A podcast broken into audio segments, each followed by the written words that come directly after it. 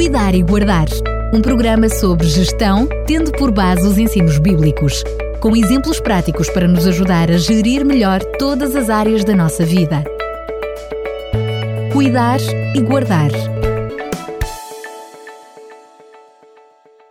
Voltamos a dar início a mais um Cuidar e Guardar, e mesmo à distância volto a estar na companhia de Fernando Ferreira para nos trazer mais um programa. Fernando Ferreira, mais uma vez, bem-vindo. Muito obrigado e enviamos uma saudação para todos quantos nos ouvem. Voltamos então a mais um Cuidar e Guardar. Este ano temos estado a falar sobre o novo começo, neste novo ano, com um desafio em diferentes áreas da nossa vida. E hoje o novo começo que nos propõe é sobre temperança. Esta palavra, enfim, que nos pode relacionar logo com tempero, é uma palavra pouco comum e provavelmente alguns dos nossos ouvintes nem sabem como é que ela aparece aqui neste contexto. Uhum. Claro que aparece na formulação do, uh, digamos, do, do, plano da Associação Internacional de Temperança, que é o New Start. Uh, e temperança, vamos falar sobre, sobre, o, seu, sobre o conceito em si. Uh, desde o princípio do ano, nós já falámos sobre nutrição, sobre o exercício físico, sobre o uso da água, sobre o sol, e hoje este é o tema que nos vai motivar e fazer pensar. Eh, se falarmos em temperança, o que poderá valer a pena começar de novo? Quais são os erros do ano velho que seria melhor erradicar ou remodelar? Eh, aqui vai a resposta à pergunta. O conceito de temperança pode ser moderação ou equilíbrio, encerra uma atitude que, em geral, temos muita dificuldade a pôr em prática. Em qualquer dos temas que abordamos até aqui, temperança, a temperança está implícita, exige algum empenho na sua aplicação. Portanto, se falarmos sobre alimentação, sabemos bem que muitas pessoas, para não dizer a maior parte, têm uma grande dificuldade para serem moderadas. Podemos dispor de alimentos de excelente qualidade, mas se não forem consumidos com moderação, podem tornar-se prejudiciais.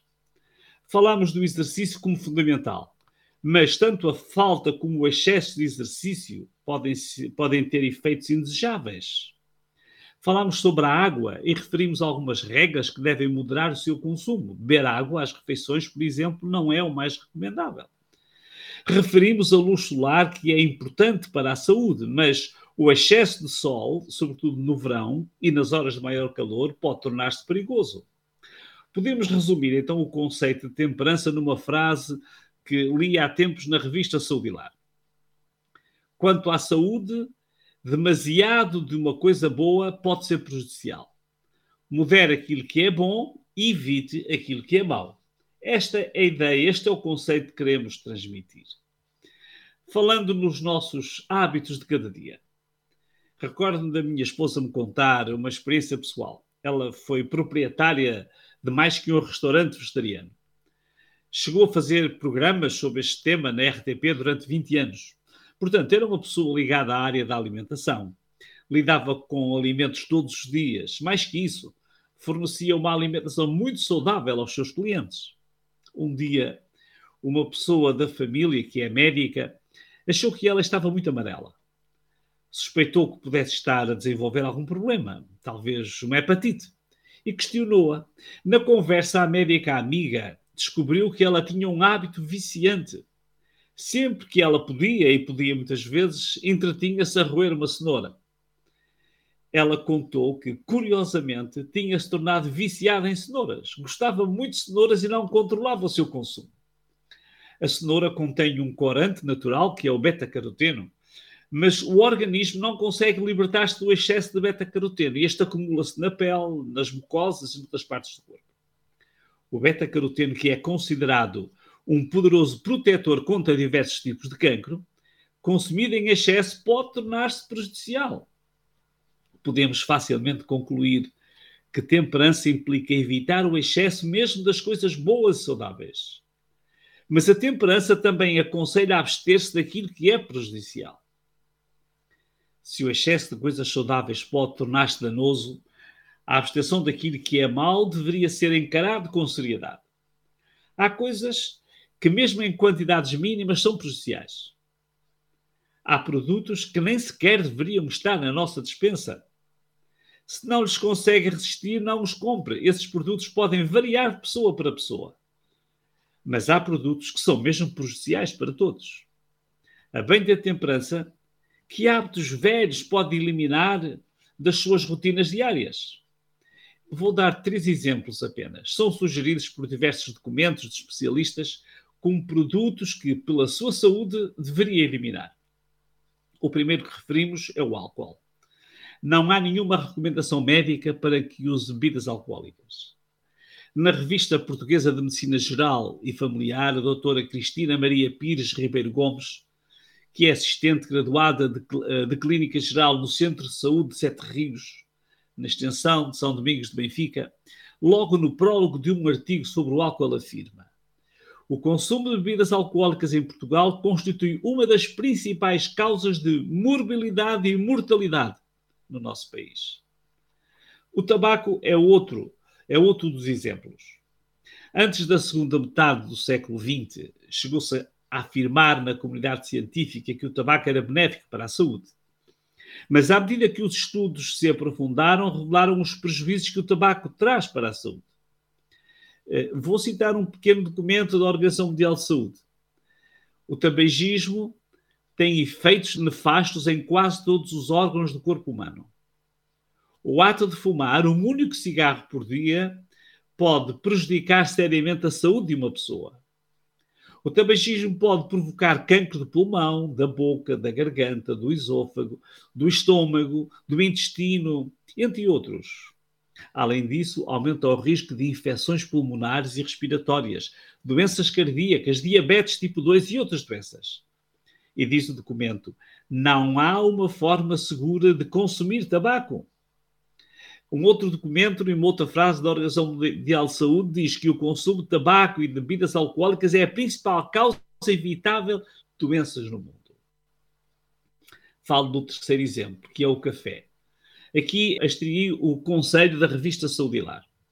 Diz que o consumo de bebidas com cafeína pode provocar aumento da tensão arterial, aumento do nível de açúcar no sangue, agravamento da ansiedade, maior produção de ácido pelo estômago, aumento dos, eh, triglicerídeos, insônia, aumento da osteoporose. O Dr. Pamplona diz num dos seus livros: os estimulantes artificiais, cafeína, nicotina, álcool, cocaína, etc., obrigam o nosso organismo a funcionar em condições forçadas o que predispõe para a deterioração precoce e à doença. Temperança. Os escritores do Novo Testamento referem este valor de uma forma muito positiva. Paulo escreveu: o Espírito produz amor, alegria, paz, paciência, amabilidade, bondade, fidelidade, modéstia e autodomínio. Este termo é traduzido noutra versão por domínio próprio e na versão de João Ferreira de Almeida é por temperança. Ellen White usa o termo também de uma outra forma, chama-lhe abstinência. Todos estes termos são sinónimos de temperança. Sejamos práticos, e é isso que nós queremos ser. Neste novo ano, decida, decida substituir intemperança por escolhas positivas. A nossa intenção é sublinhar os atos positivos e saudáveis. Assim, abstenha-se de comer um prato mais cheio do que necessita. Coma alimentos bons, mas com moderação. Abstenha-se de se afogar em refrigerantes, bebidas açucaradas ou alcoólicas. Beba água, simples e saudável. Abstenha-se dos excessos de sofá. Faça exercício diariamente. Abstenha-se de dias inteiros na praia. Escolha uma boa hora para desfrutar do sol, do ar e do mar. Abstenha-se de passar longas horas diante da televisão. Descubra bons livros e delicie-se a ler à lareira, se estiver frio, na varanda ou perto da janela da sua casa. Abstenha-se de incrementar obsessivamente a sua lista de amigos virtuais. Motive-se para ter mais tempo para os amigos íntimos, tocáveis, aqueles que pode tocar, presentes e atentos. Confúcio dizia: quem se modera raramente se perde. E, portanto, podemos aplicar a temperança a todas estas áreas que mencionamos e outras. Estamos certos de que este é o conselho mais difícil que sugerimos neste início de ano. Mas mantenha-se firme e mantenha o propósito de ser temperante em 2022. Poderíamos dar muitas sugestões, mas não queremos cansá-lo. Descubra as virtudes da moderação, do autodomínio e da temperança em tudo. O seu ano novo promete ter um bom começo e vai sentir efeitos positivos e memoráveis sobre a sua saúde. Isto é, cuidar e guardar. Aqui está mais um desafio, eu diria, e que desafio, não é? Porque ele acaba por implicar em todas as áreas da nossa vida, já naqueles novos começos que mencionámos e daqueles que ainda vamos começar. E então, é no próximo programa, que desafio é que nos traz? Uh, vamos falar sobre o ar, que é também uma componente importante, importantíssima para a nossa saúde e para a nossa vida. Já vamos ficar então com alguma expectativa. Obrigado mais uma vez, Fernando Ferreira. Até o próximo programa, se Deus quiser. Até o próximo programa e um grande abraço para todos os nossos ouvintes e para vocês também aí no estúdio. Cuidar e Guardar um programa sobre gestão, tendo por base os ensinos bíblicos, com exemplos práticos para nos ajudar a gerir melhor todas as áreas da nossa vida. Cuidar e Guardar